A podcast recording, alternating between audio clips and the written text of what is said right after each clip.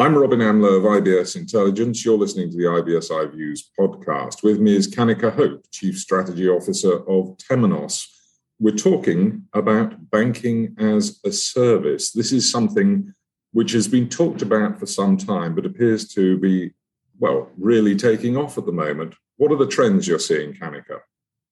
Before we talk about uh, banking as a service, let's step back and talk about open banking a little bit, because that is a trend that obviously has been around for a few years and has been the direct outcome of the disintermediation of the banking chain by nimble new entrants uh, chipping away at some of the most uh, attractive segments and basically enabling the divergence of the banking value chain along distribution and manufacturing and essentially meaning that banks have to collaborate and coexist with so many different entities whether they are fintechs, whether they are platform players, whether they are technology giants, or indeed retail or telcos and other banks.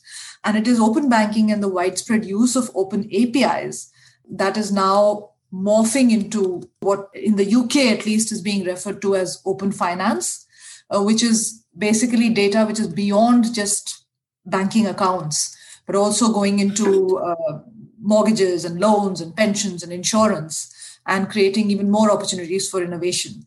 And it is this sort of concept of open finance and embedded finance, which is the reason why banking as a service has, has sort of come into its own. And particularly since the COVID pandemic, because consumers are wanting banking services as part of an integrated customer journey at the point of sale or at the point of that lifestyle service from a single digital interface. And that is what is leading to, to BaaS. What you're actually saying, as much as anything else, is it's the pandemic that has meant that it's come to the fore now.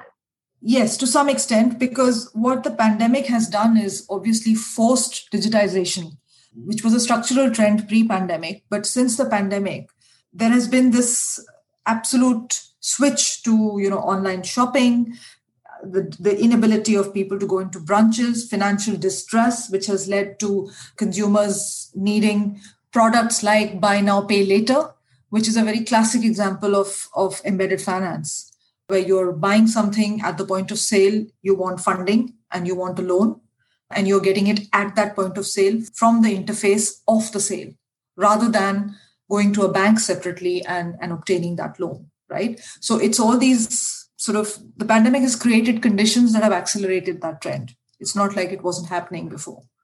Well, you're um, talking there about the, the platform businesses like Amazon and Facebook correct. and Airbnb and so on. And Square and fintechs. And absolutely, from a, from a consumer perspective, that is the case. But BaaS is not just about the consumer facing platform giants, it's about fintechs as well who do not want or are not able to get a banking license of their own, who want to embed banking, some form of banking into their core value proposition and rely on a banking as a service provider to, to provide that service. Uh, well, let's talk a little bit, if we can, about the different models. You've obviously outlined a couple of them there straight away. Mm-hmm. What are the what's going to win? What's going to be the hairy-fisted gorilla, if I can put it that way? What which is the the most going to be the most successful model, apart of course from the ones that your company offers? So, when you talk about models, what exactly do you mean? You mean the ba- open banking business models? The business model of banking as a service. Which is right. which do you see is likely to be the most successful? So there is only one model, banking as a service, I think. But if we step back and look at open banking, there are three models. Okay. So in addition to a bank completely creating products on its own, manufacturing them, and distributing them to their own customers, which was the traditional banking model, you have three new models, right? You have the banking as a service model, where a bank is providing banking services to other customer facing third party entities who are sourcing that banking service but who are owning the customer, right? That is the banking as a service model, which is a manufacturing play for banks. Then you have the aggregator model, where the bank owns the customer and the customer interface and provides third party products in addition to its own. And then you have the pure platform model where you are, it's a theoretical model. I would say that most banks follow combinations, but the theoretical model is that the bank operates as a intermediary which connects manufacturers and distributors. So those are the three sort of open banking models. And when you say which one will win, I, I don't think it's about which one will win. It is more about a bank's individual strategy. So banks lo- are looking at what all this is, you know, the disintermediation of the value chain. And what open banking is making banks do is take a very hard look at their own business. Where is it that they add value? Where is it that they would be better off collaborating with somebody else? Where is it that they should insource and sort of create economies of scale? And then deciding what their strategy will be. So, what we are observing is that banks are looking at every geography they are in, every business line they are in, and then deciding what's the best strategy for them. And a classic example of that is Standard Chartered. So, Standard Chartered in certain geographies has decided that they will offer banking as a service. So Nexus is an example of that, where they offer banking as a service to, uh, uh, say, a ride, a, ride-hailing app uh, uh in that geography, an Uber-like app, right? Uh, where they are deciding very consciously that they're going to not own the customer in that market.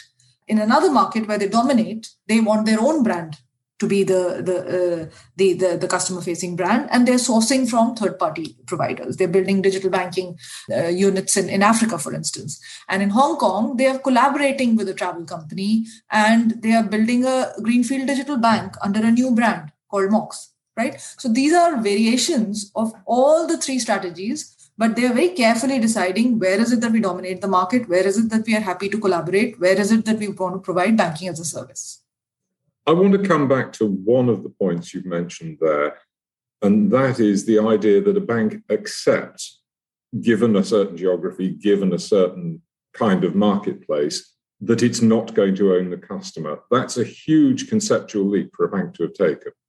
You're right. You're right. And and they are taking it, and some of the larger play, largest players are are kind of doing that, right? So you take the example of Goldman Sachs providing credit cards and loans to Apple. You take the example of uh, JP Morgan Chase, a giant like JP Morgan Chase collaborating with Amazon. So you have BBVA doing the same thing. So it is not a model that is just being embraced by the US mid market, which is where it is most mature, by the way.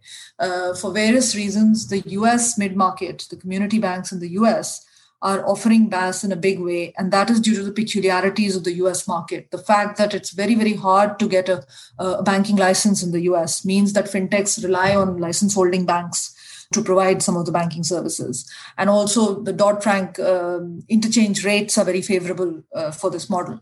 Uh, but having said that, look at the giants, the, the JP Morgans and the, and the Goldman Sachs and the BBVAs who are doing that. And so they are seeing this as a, as a, as a flanking strategy and a viable one despite their uh, amazing brands. In and of itself, it's a huge market opportunity.